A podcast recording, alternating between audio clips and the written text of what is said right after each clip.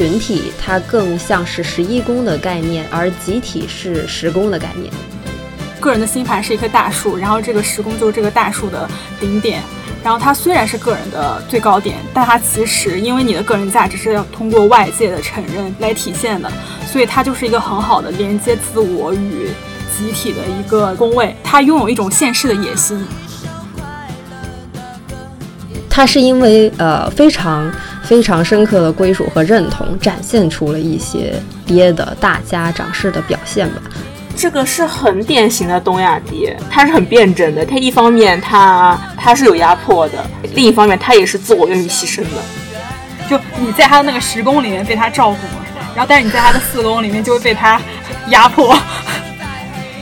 主旋律的主要的导演者吧，他不爱个体的话，我很难相信他爱集体。他强调了一种非常严明的纪律，整个集体是非常之统一的，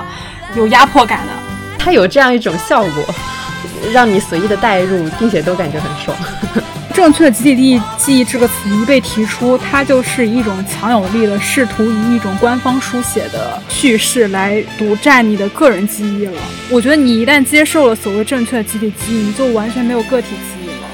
不要为了集体去理所应当的牺牲个体的利益，同时也不要为了集体记忆或者说集体的效用去阉割个体的语言、个体自由的表达以及个体的生活。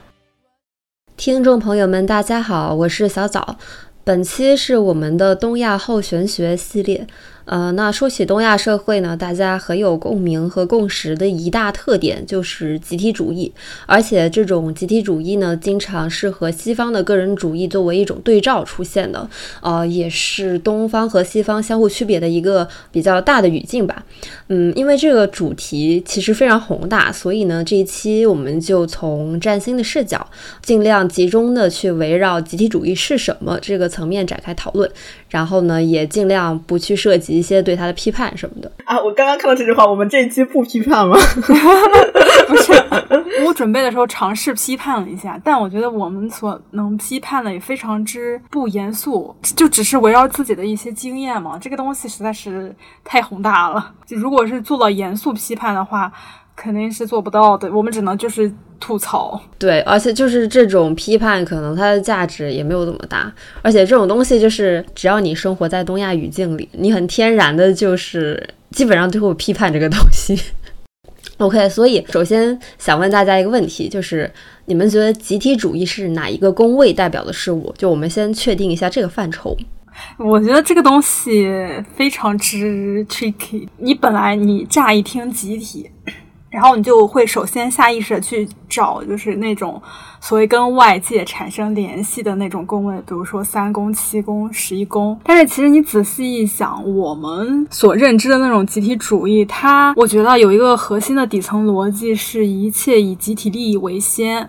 就比如我们从小被教育要舍己为人，然后要舍小为大，那所谓的小肯定就是自我嘛，然后大就是我们身处的这个集体中。我想了一下，我感觉一种能够比较融洽的接纳集体主义的这种逻辑，就是让自己在集体主义的逻辑中非常之顺利的生活的一个落座是太阳时宫或者是土星时宫。怎么说？太阳时宫有一种，它是一个被集体主义认可的个人。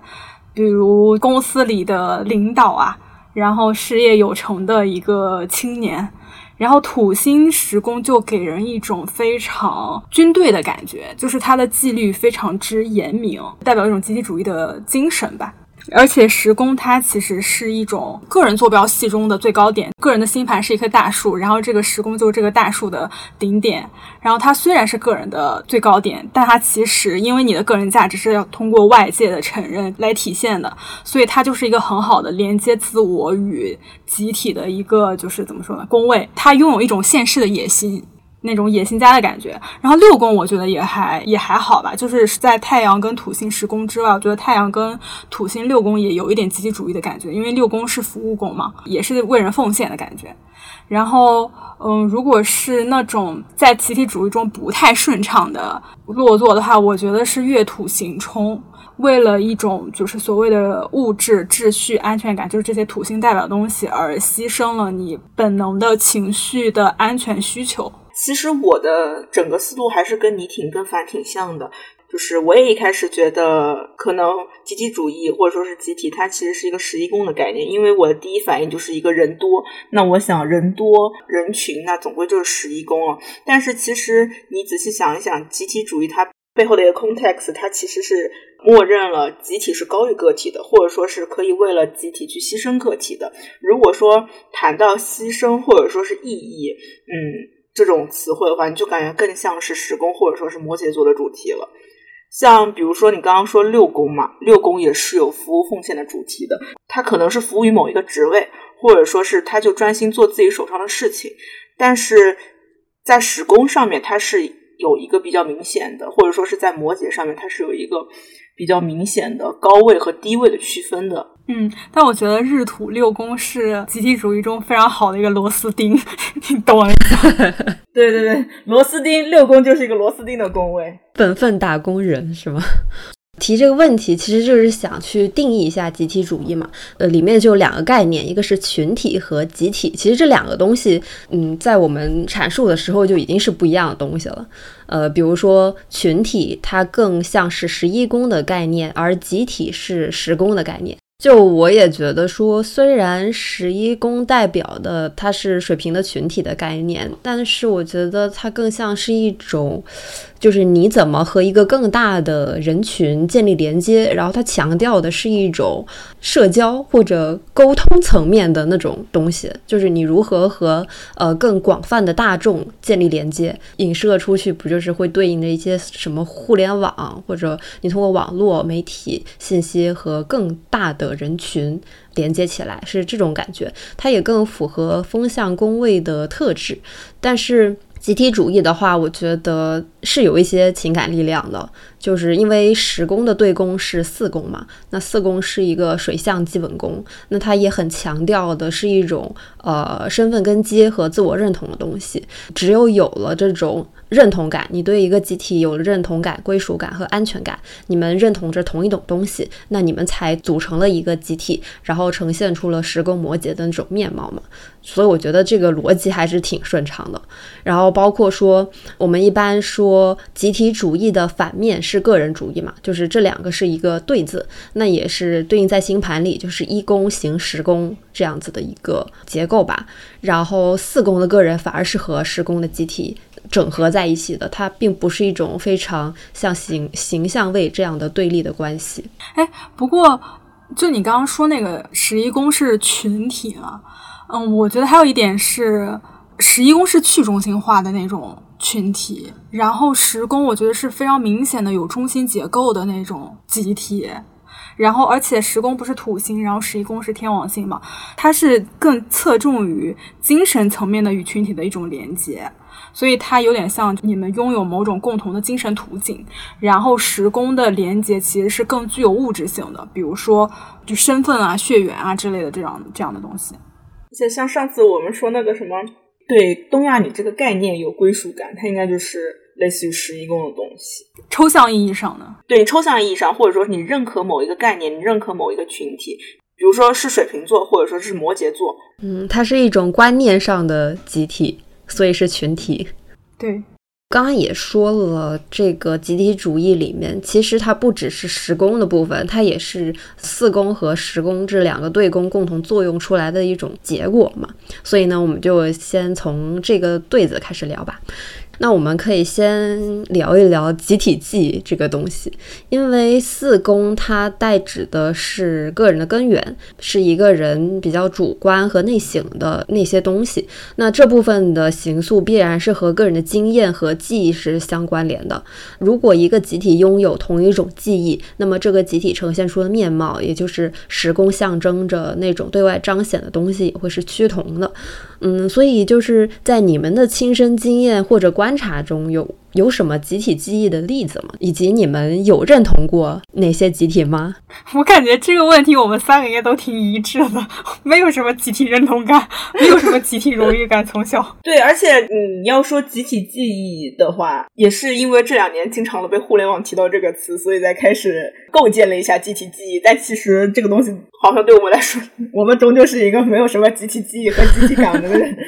水平的认同是高度自我中心化的，同时他认同群体，但这种群体其实是一种非常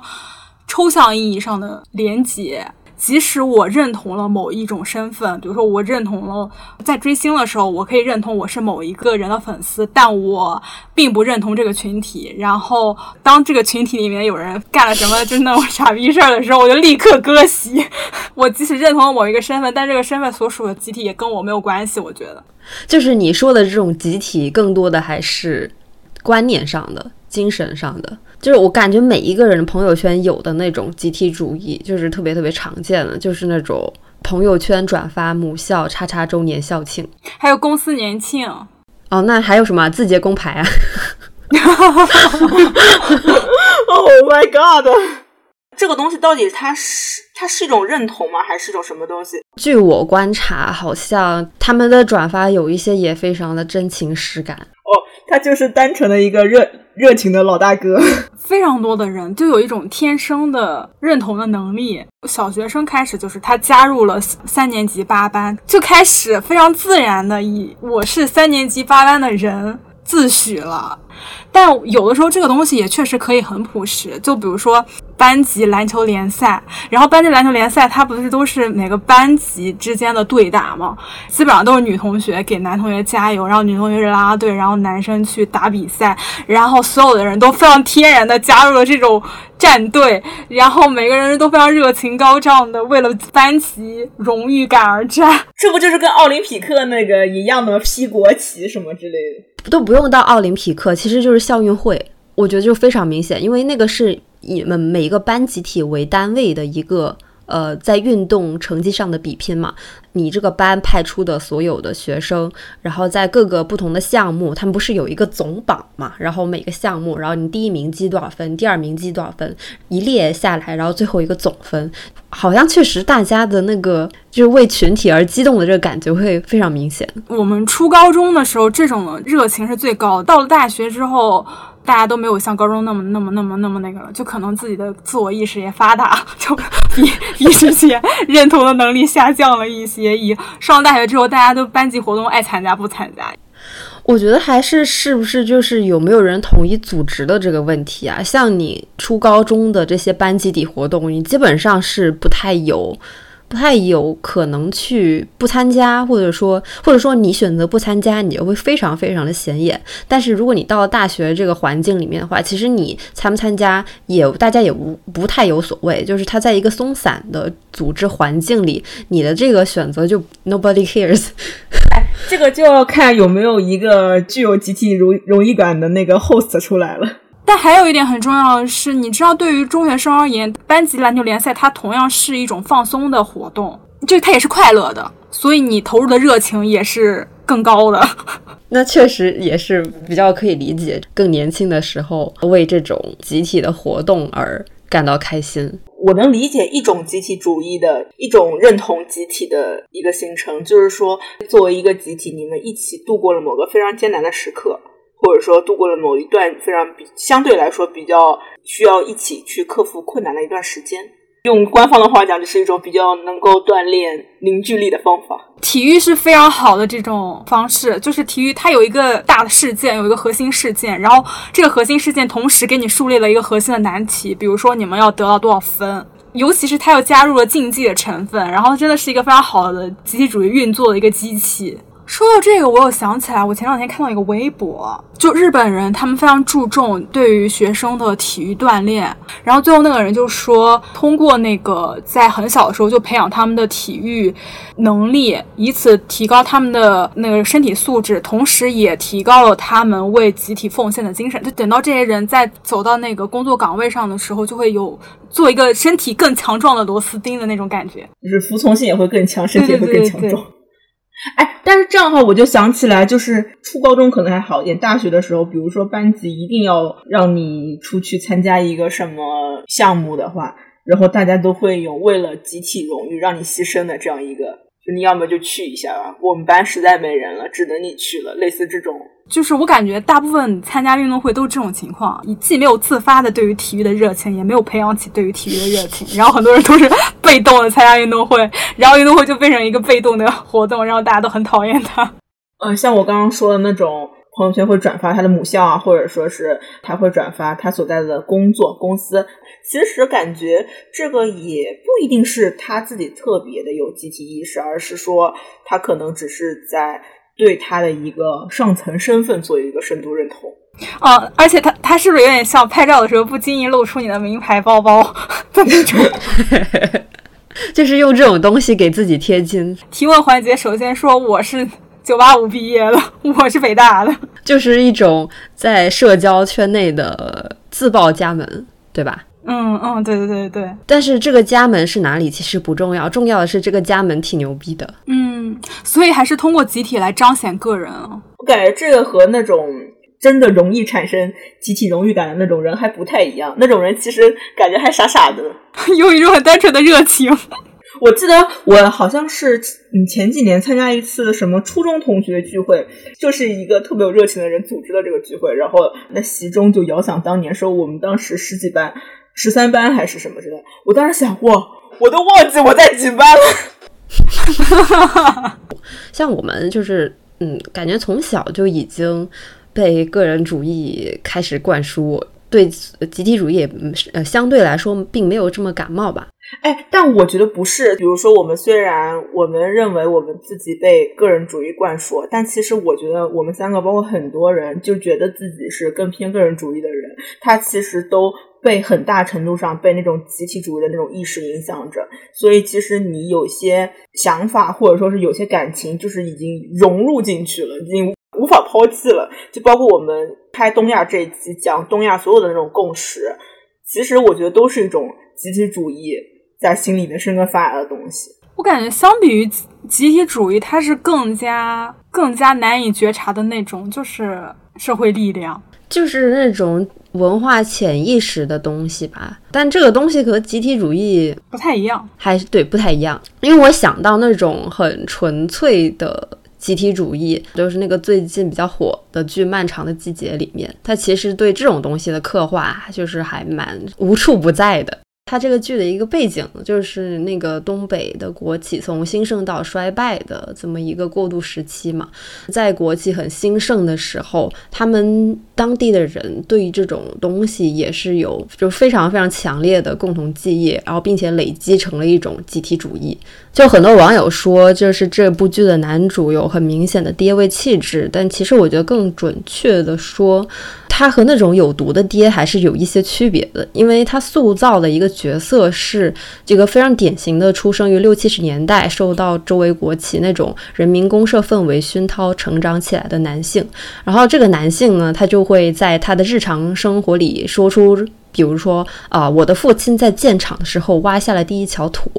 就是这种话，然后呢，他们又在他当地的那个钢铁厂当一个火车司机，相当于说他在这个城市的心脏做着一份看起来比较有技术含量的工作啊。然后他也会把自己获得劳模的照片贴在自己呃墙上的正中央。然后他对自己的身份和对自己所处的这个集体就是非常的引以为豪。那很多人不喜欢这角色，就是因为他总是在随地大小爹，就是他不管是家里的事要指点，就是指点妻子，指点。儿子，那他对邻居、对厂里的事情，他也是指手画脚的。对他就是一个对这个集体的一切事情都要以大家长的心态去插手管一管的这种人。但我觉得他的这个逻辑更像是，因为我是这个大集体的一份子，那我也有义务要守护这里的荣誉，集体的利益为先。这个剧里面也有一些其他情节，比如说他看见他身边的人倒卖厂里的一些东西啊，然后他第一反应也是你们在。做对这个集体不利的事情，呃，我要去揭发你们，而并不是说，因为那些人可能有也想给他一些好处，就是大家都就是平了这个事儿嘛，那他就是会想捅出去，就是因为你们在做损害这个大集体的这个不利的事情啊。然后他在呃看见一些其他的呃居民出事儿了，他其实也是会冲在前面的，就是他也不是说在这个时候他就避之不及了。所以我觉得。他是因为呃非常非常深刻的归属和认同，展现出了一些爹的大家长式的表现吧。那这个东西我觉得就是非常纯粹的集体主义的这么一个语境。呃，然后他和四宫，就是我说的那个对宫的关系就非常的明显。哎，所以这种人是不是就是你做他的邻居跟同事，其实要比做他的小孩要好很多？就你在他的那个十宫里面被他照顾，然后但是你在他的四宫里面就会被他压迫。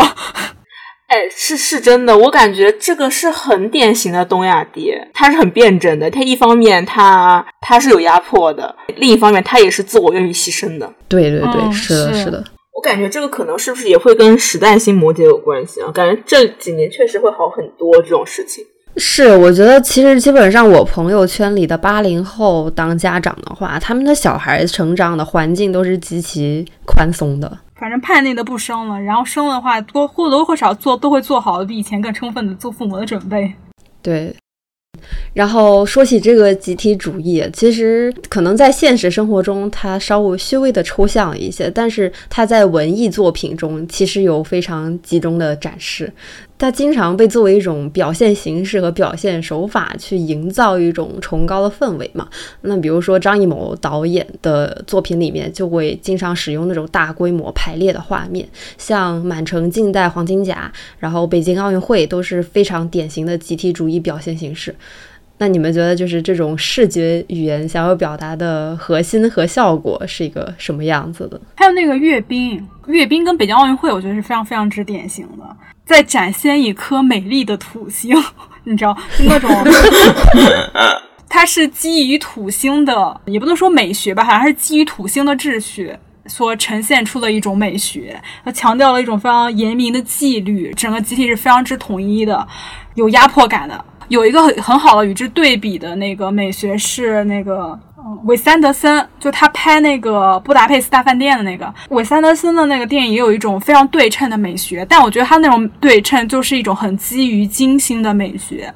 那种色彩非常舒缓的、鲜明愉悦的。然后虽然也是对称的，但它并不给你很强的力量感的。但是你像那个奥运会，还有那个阅兵，它是很给你非常强烈的力量感的。我感觉这种宣传口就是在我们国家，它已经成为一种通用的模式了。是，我觉得多少就会带一些这种画面。对他们那种电影啊，它都是就是技术越来越好，场面越来越宏大，人越来越多，很少去描绘个体。我感觉很少去描绘个体的。嗯，个体选择基本上都是一种集体的画面感，他就是想要通过这种东西来表达出一种崇高或者说是一种力量，但是很不可信以及很不真诚。因为我自己感觉是，比如说一个导演嘛，或者说一个人，或者说一个艺术的创作者，他不爱个体的话，我很难相信他爱集体。然后我感觉这种东西，它都是一种惯性的产物了，就已经不再是真实的表达了。嗯，它对它是一种惯性的产物，就一直在践行一种很多年前在当时有践行必要的视觉，然后它一直延续到现在，不加任何的改进。嗯，但我觉得其实这种表现手法，首先它是它是有冲击力的，就是你确实你坐在那儿，你看着这个大屏幕，乌泱乌泱这一大群人，它确实会带来那种感受，而且我觉得就是。呃，因为在这种乌泱乌泱的画面里，你你其实可以带入两个视角。那第一个就是呃，你是组织这一堆人的那个上位者的视角，你也会被爽到。我感觉这就是这个就是他们的目的，然后这个就是可恨的地方。但是如果你带入的是人群中的一员这个视角，那你其实我觉得你也会有一种我们一起干大事的感觉，你同样会被爽到。确实，它有它有这样一种效果，让你随意的带入，并且都感觉很爽。怎么说呢？你像奥运会这种，我觉得它算是一种完整的美学了。但是像那种很多主旋律电影，它连美学都不完整，它表达的都不清楚。你更别提去感受跟代入了，甚至不是美，对，甚至不是美。哎，说到这里，我想说一个还蛮那个什么的一个冷知识吧，就是张艺谋和吴京都是白羊座，但是张艺谋是月亮摩羯，然后所以他拍出了《满江红》，然后吴京是月亮狮子，所以他拍出了《战狼》。天哪，拍出《战狼》说，救命啊！我受不了了，我要。吴京是月亮狮子，这他们俩都是白羊座是吗？对他们俩都是白羊，我受不了了，我要。是不是还我觉得还蛮有既视感的？为什么我我们国家好像电影比较高的制作水平都是白羊座？哎，好像有点冒冒犯到白羊。好 像徐峥是不是也是白羊？我查一下，但是他好像是月亮双子，是不是一切都合理了起来？一切都合理了起来。哦，徐峥四月十八号白羊座，我去，那陈思诚呢？陈思诚是啥星座的？我感觉陈思诚不是白羊，二月二十二号双鱼座，哦，有一点，啊！但我觉得他月亮肯定不是双鱼，我觉得他月亮应该是偏摩羯之类的。但我们也没有办法确认他的月亮是啥。我是感觉陈思诚就是他的表达形式是有双鱼的那种感觉在的，不是，我能感觉到他是他有一种陷入自己的情怀之中无法自拔的那种，然后由此产生了一种油油腻的感觉。你能你能明白？他的油腻来源是他陷入自己的情感无法自拔。哦，是他陷啊，他还陷入了对王宝强的爱。我在想张艺谋和吴京嘛，他其实都是我们国家算是主旋律的主要的导演者吧，对吧？我想说的是，我可以理解的一种集体感，或者说集体荣誉感，有集体感受深刻的，就是那种傻傻的白羊那种形象，就傻傻大男孩，这是我可以理解的某种荣誉。就是有一种单纯的热情认同集体，是吗？对对对。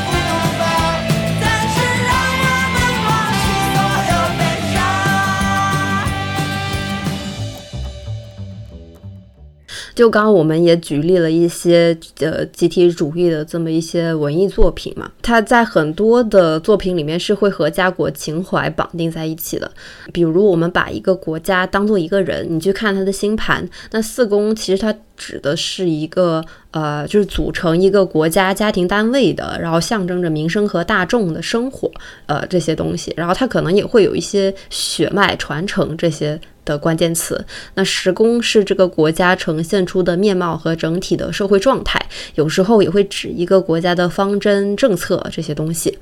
这两个宫位也对应着儒家价值观里面那个什么齐家治国这两个状态。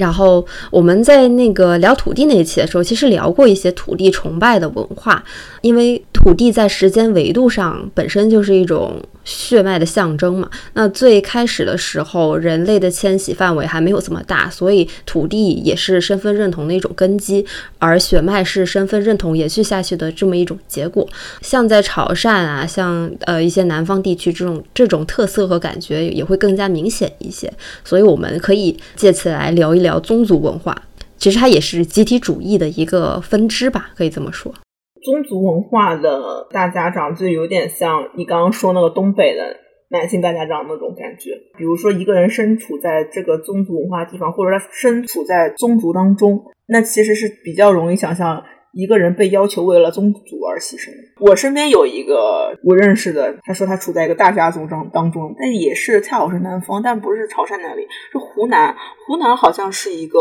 宗族遗留还挺多的地方。反正他们家族，比如说在当地，就整个家族必须是紧紧依靠在一起的。然后他那个家族是很那个盘根错节的，子辈的，嗯，比如说工作啊、学习啊，其实都是跟整个家族里面的运作紧紧相关的。宗族里面的人是必须要帮助里面的人的，啊，有没有人脉是吧？而且是那种必须会帮助的人脉，就是你是要为这个宗族里面，比如说小辈的发展是提必须要提供你的力量。哦，对，哎，你说这个我有想起来，就是以前那种语文教材里面不是有收录一篇《论语》嘛，然后讲的是那个时候大家都门户大开，然后互相都不防贼。然后其实他也是默认了一种宗族跟邻里之间，因为那个时候其实大家住在一起，或多或少都有点血缘关系嘛，就大家之间是必须互相信任，然后我们的利益是共同的那种利益共同体的感觉。就是我有个朋友也是，他爸爸是，比如说是他们那个家族里面比较混得出的、比较混得好的那种人，他会认为自己有义务去接济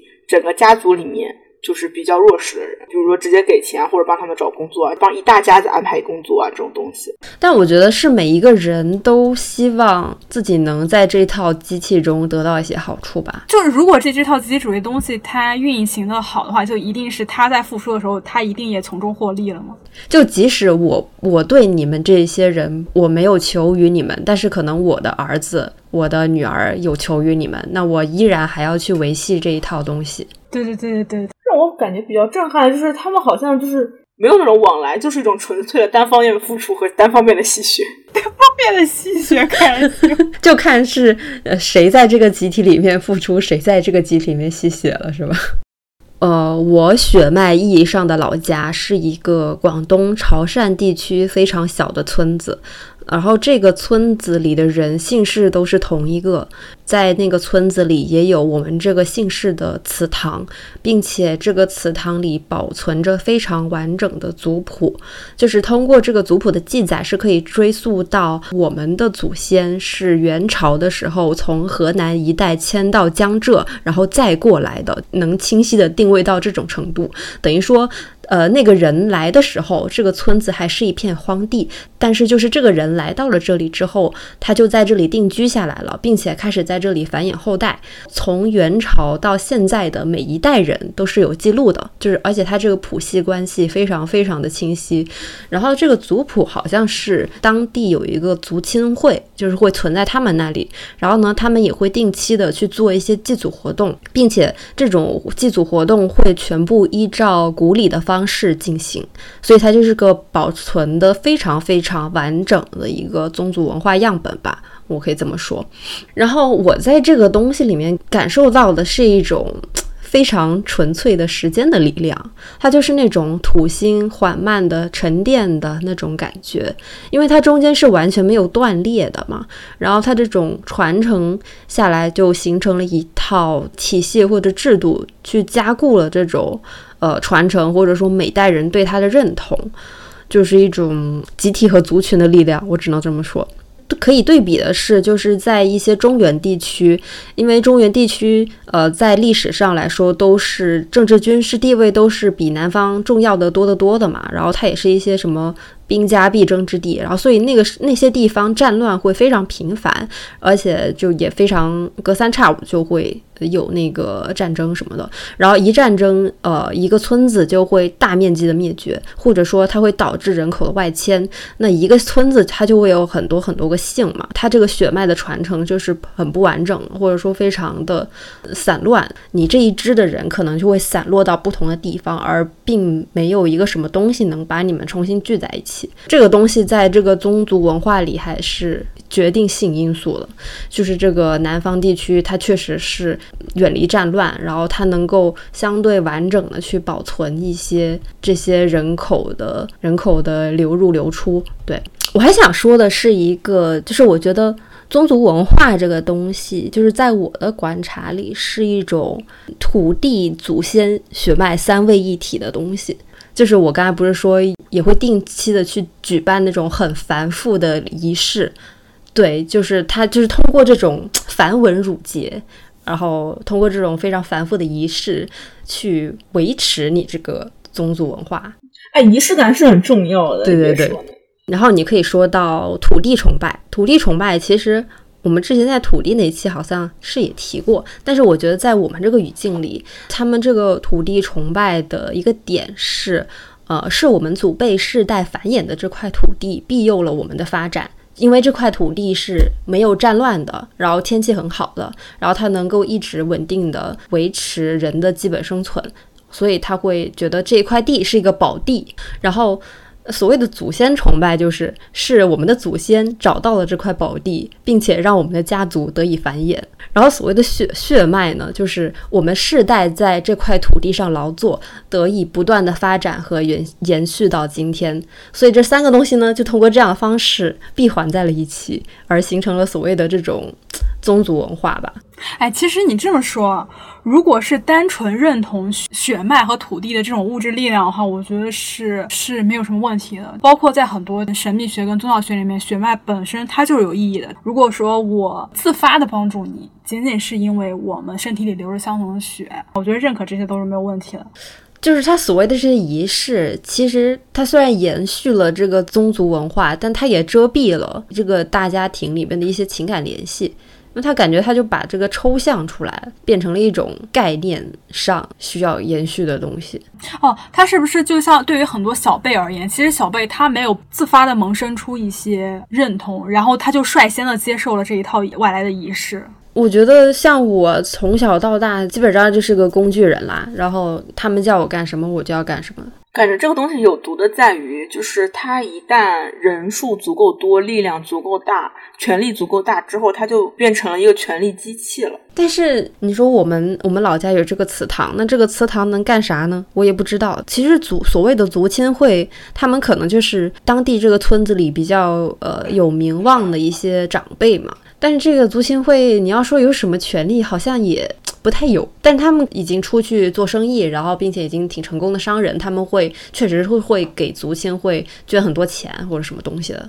你看，不是有个词叫宗族势力吗？你们家这个还相对 peace and love 一点。我觉得你说的那种是有一点那种家族企业利益的感觉，就是如果你这个家族的人很多人都是从事着某一门生意的话，那你作为这个家族里的人肯定是互相帮衬的嘛，对吧？然后你就就是大家互相帮衬，然后大家又同时起来的话，那我肯定会会更想维护我们这个家族在这个地区的一些利益嘛。那他可能后来就会有一些你说的宗族势力的这种感觉。当地一股重大的势力，像黑帮一样。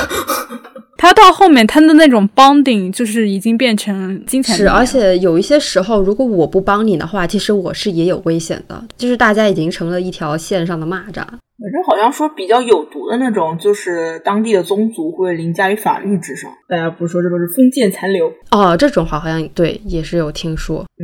就很排外啊什么之类。对，很排外，这个倒是真的感觉。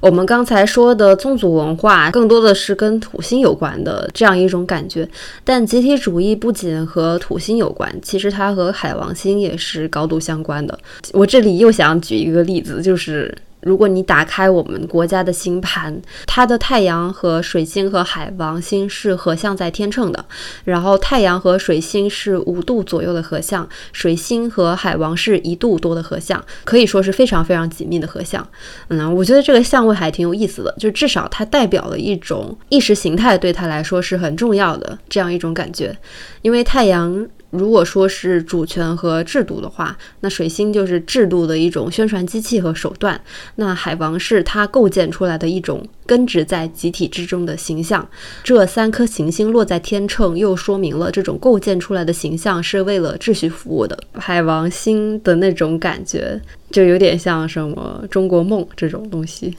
海王星和水星合相落八宫嘛，就是有一种概念上的共产主义。我感觉它这个海王星落八宫比其实比落十二宫要更更贴合现实一点，因为海王星。如果落十十二宫的话，它就是纯粹的更神智的，或者是更灵性的国家，有点像宗教把持的那种国家了。然后它落在八宫的话，就会有一种概念上的共产主义，至少共产主义是个理想的那种感觉。而且还是从雪中走来的。对，而且它是上升水平，就是一种诞生于革命之中的国家。反正还蛮神奇的，就是看这个星盘。我举这个例子的原因，就是为了说明，就是海王星的力量和集体主义也是高度相关的。本尼迪克特他有一个想象的共同体，那他在分析民族主义的时候。他也会把民族定义为一个由这个团体的每一份子的想象构建而成的共同体。那这个地方也其实也给我一种很明显的海王星的感觉。我觉得我们可以说一下，就是这种想象或者说共同的构建出来的这种呃认可，然后意识形态对于一个集体的重要性。我可以举一个不太恰当的例子，刚才想到的。男的对于男的的身份有一种天然的认同，并且他们很难与这个身份割席。比如说，那个女性在网上骂男的的时候，然后男的会很自然的就把自己带入了一种被骂的对象，然后并且想要予以反驳，就是有一种天生的团结感。之前说那个女性的性别是被创造出来的，它其实这个也有点像男性的性别也被想象出来了一样，就是你首先想象了一个性别身份，然后你无比紧密的认同这个性别身份，然后你为了这种性别认同而而战。哦，就是精神男人，男人都是精神男人，有的女人也可以成为精神男人。而且这种想象的性别身份背后一定托大有一个寄存的权力结构。海王它不是有一种消解的力量吗？海王它其实是消解了时间与空间上的界限跟结构的。我记得想象的共同体提出，其实它是基于一种所谓的民族身份已经崩塌了。就现实中或者说物质世界中，它已经其实这个共同体并没有那么紧密，但其实是依靠他想象的力量使它紧密起来的。对对对对对，这这个是很海王星的。我觉得集体主义和海王的一种关系在于说，嗯，第一，它也它确实是消解了时间和空间的界限的，然后还有一个是，它是不是说的是一种每一个人对同样一个集体有一种不谋而合的想象，然后这个东西未必是真实的，但是就是存在于大家的记忆和经验之中。我记得他好像说，就是因为民族主义存在，所以产生了民族的概念。传统的那种民族认同失效了，因为时间跟空间被消解了，因为大家都不住在一起了。我我再举一个例子吧，可能这个例子更适合一点。这个例子是我在一本书上看到的，然后这本书是讲那个基督教的一个集体记忆的构建这种东西，然后它里面提到一个概念，就是记忆的二重性。这个所谓的二重性是一种具体地点的记忆和抽象为象征符号的记忆。然后他就说，在基督教集体记忆的这种构建过程中，呃，非亲历者和象征符号的作用是远远超出亲历者和具体地点的作用。他这个例子还蛮好的，说明集体主义和海王星的这样一种关系，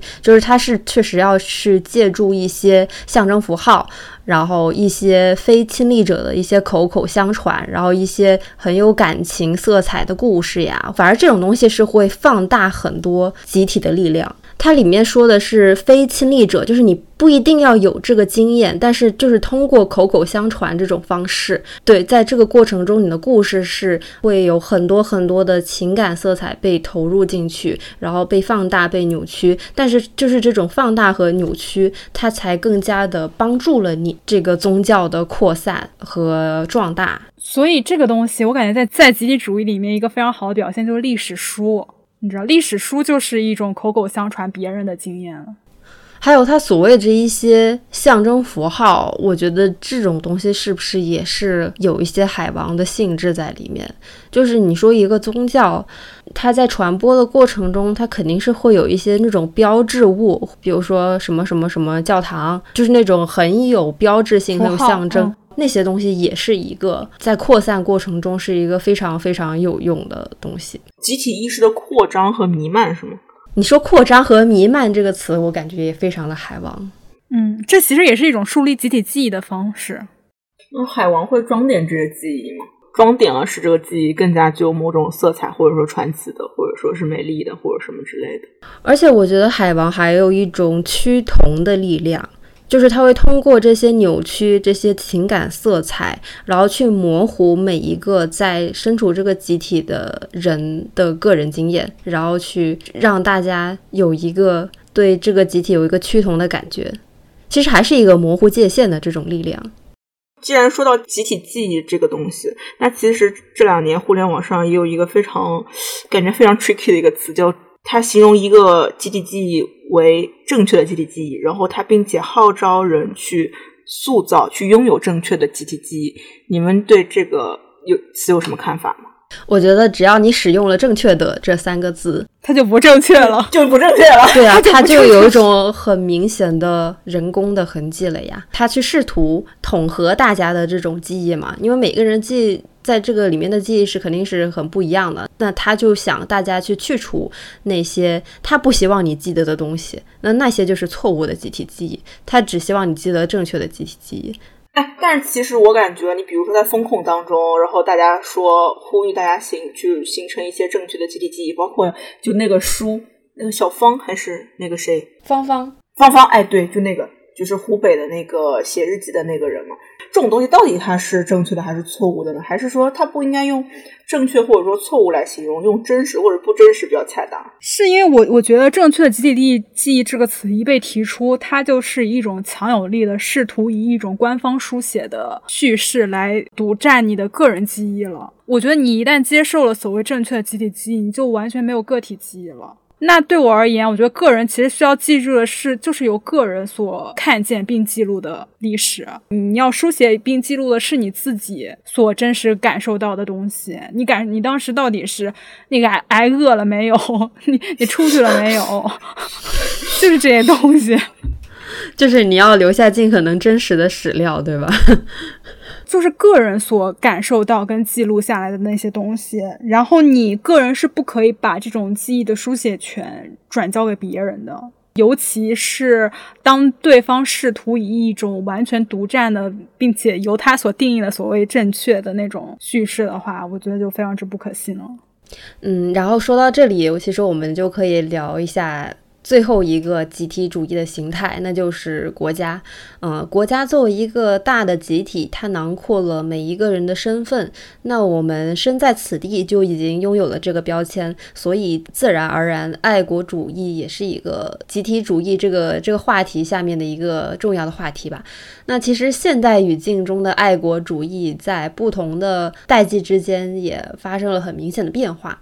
我记得之前我在那个网上看见有一些年龄稍微偏小一点的女生，在她们在表达爱国的时候，会有那种穿着红色汉服殉国的那种非常自我感动式的想象。这只是其中一种形态啊，我不是说现在这些爱国主义都是这样的。所以我觉得我们可以说一下，就是我们现在在互联网上观察到的爱国主义有什么表现形式，以及这种表现形式发生了什么样的变化，以及这种变化的趋势是什么样子的。我记得之前看那种很离谱的，那是和亲还是啥的，哦哦，对，和亲，你很难想象你在二零二三年的互联网上看到“我要求和亲”这种这种评论。嗯，中国男孩保护中国女孩。我觉得就是在现在互联网的语境下，非常非常之典型及常见的一个东西，就是国家面前无爱豆。哦，我靠，我靠，确实，而且这个东西已经成了一个你完全没有办法去辩驳的一个，他们会把它放成一个基本立场，所谓的国家利益高于一切嘛。嗯，然后在国家面前，如果你粉的 idol 他做出了一些辱华的行为，那么那你就要学会去维护国家的利益，而呃不要去继续粉你的这个什么偶像。粉外国爱豆的归宿就是总有一天会辱的。但我觉得这个话语有点过于压倒性了。不管你在哪一个饭圈，你都会看见这样的一句话，并且这个东西也确实是一个决定你继继不继续 pick 这个 idol 的一个准则。哎，与之相对应就是绑定的，其实还有一个逻辑是，我的 idol 只有一个，就是我的国家。确实啊，有一有一个热搜，不是还什么？我们都有一个 idol，名字叫阿忠。哇，久远的互联网记忆又回来了。哎，但是其实你像现在，你绞杀越来越严重，是跟疫情之后一脉相连的。就虽然大家都解封了，感觉好像自由了一些，放开了一些，但其实这几年以来，它就是一个意识形态不断紧缩的过程。就是与与此对应的还有一个词儿，所谓的爱国主义饭圈化。我我觉得可能这个东西给人不舒适的一点是，爱国主义就是成了一种追缴的工具嘛。你比如说，你之前是你做错了什么，你被标记为你不爱国，呃，发展到后面，它会发展成你不做什么，你会标记为不爱国。你不转发国庆人民日对，报国庆、就会人民日报，然后各种那个纪念日，然后殉难日，如果你你不转，那诶，那你这个人就是政治立场有问题。如果到了这种程度了，爱国主义在这个语境下都是，我觉得是有一些负面的含义。因为它被彻底符号化了，就它其实没有爱国的实体了，它只有一种爱国的符号了。我觉得有一个非常，在我看来逻辑非常之不自洽的例子，嗯，一种训练有素的经纪公司的表现会是让他的明星在接受发言的时候提到香港。跟台湾的时候一定要加上“中国”两个字，这是一种非常训训练有素的应对行径。然后往往他会被被很多粉丝夸赞为是，嗯，他是爱国的。但其实你知道，这仅仅是一种出于安全方面的考量让他这样讲的，但其实并不一定折射本人的立场。那就是形式主义爱国嘛，对吧？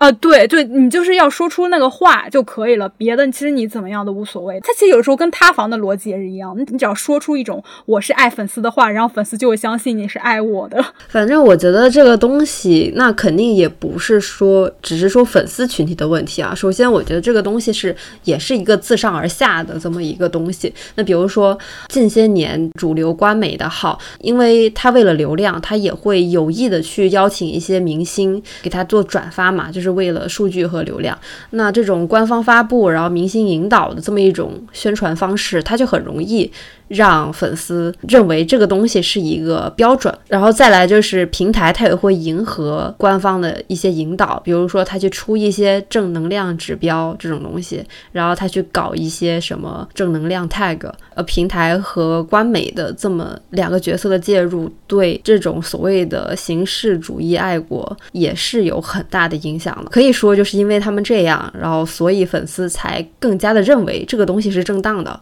并且我应该追求这些东西，包括我觉得很难去说的一种话术，就是比如说爱国是没有理由的。你生在这片土地，你怎么那么不爱它？你不爱它，你怎么对得起先烈？然 后它就是这种很诡异的逻辑，它就把你绕进去了。反正就是我认可的那种爱国主义。肯定还是很朴素、很纯粹、很自发的东西，就是它流露出来的东西是很非常自然的，就是那种一条大河波浪宽的这种东西。我认可这个东西是你真的有在通过你的一些生活经验来和你生活的这个国家产生了一些很具体的情感联系，并且我真的热爱这片土地，热爱这个国家。我觉得这个东西是非常感人且质朴的。但是现在大多数的爱国主义。就是很形式化，而且我我甚至觉得他们不知道自己爱的是一个什么东西。他不知道自己爱的是什么，他的爱并没有实体。其实我觉得，哪怕你说你，你比如说你是四川人，我非常喜欢吃四川的菜，我的胃是个中国胃，这是一个非常有实体的爱国的倾向。它远远比你在网上要求别人不可以说坏话，然后要求。别人就是不可以喜欢辱华的爱豆或者干嘛的，你去辱骂别人辱华的爱豆，这种来的要可信以及真实的多得多得多。是，我觉得这种东西对我来说是有信服力的。其实今天说了这么多集体主义啊，最后我们可以回归一下星盘，因为毕竟本台是一个迷信的播客。我们刚刚前面有说过，就是在辨析集体主义的时候，我觉得集体主义它是一个关于时空的主题，可能它更好的和星盘里的时宫和摩羯座，或者说跟土星这样的一个概念联系在一起。这里也不是说想要批判集体主义吧。因为集体主义它毕竟也是一个中性的概念，它确实在事实上或者说在效用上是可以达到很多目的的，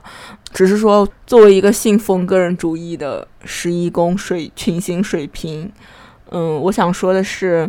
嗯，希望不要再为了集体去让渡个体了。不要为了集体去理所应当的牺牲个体的利益，同时也不要为了集体记忆或者说集体的效用去阉割个体的语言、个体自由的表达以及个体的生活。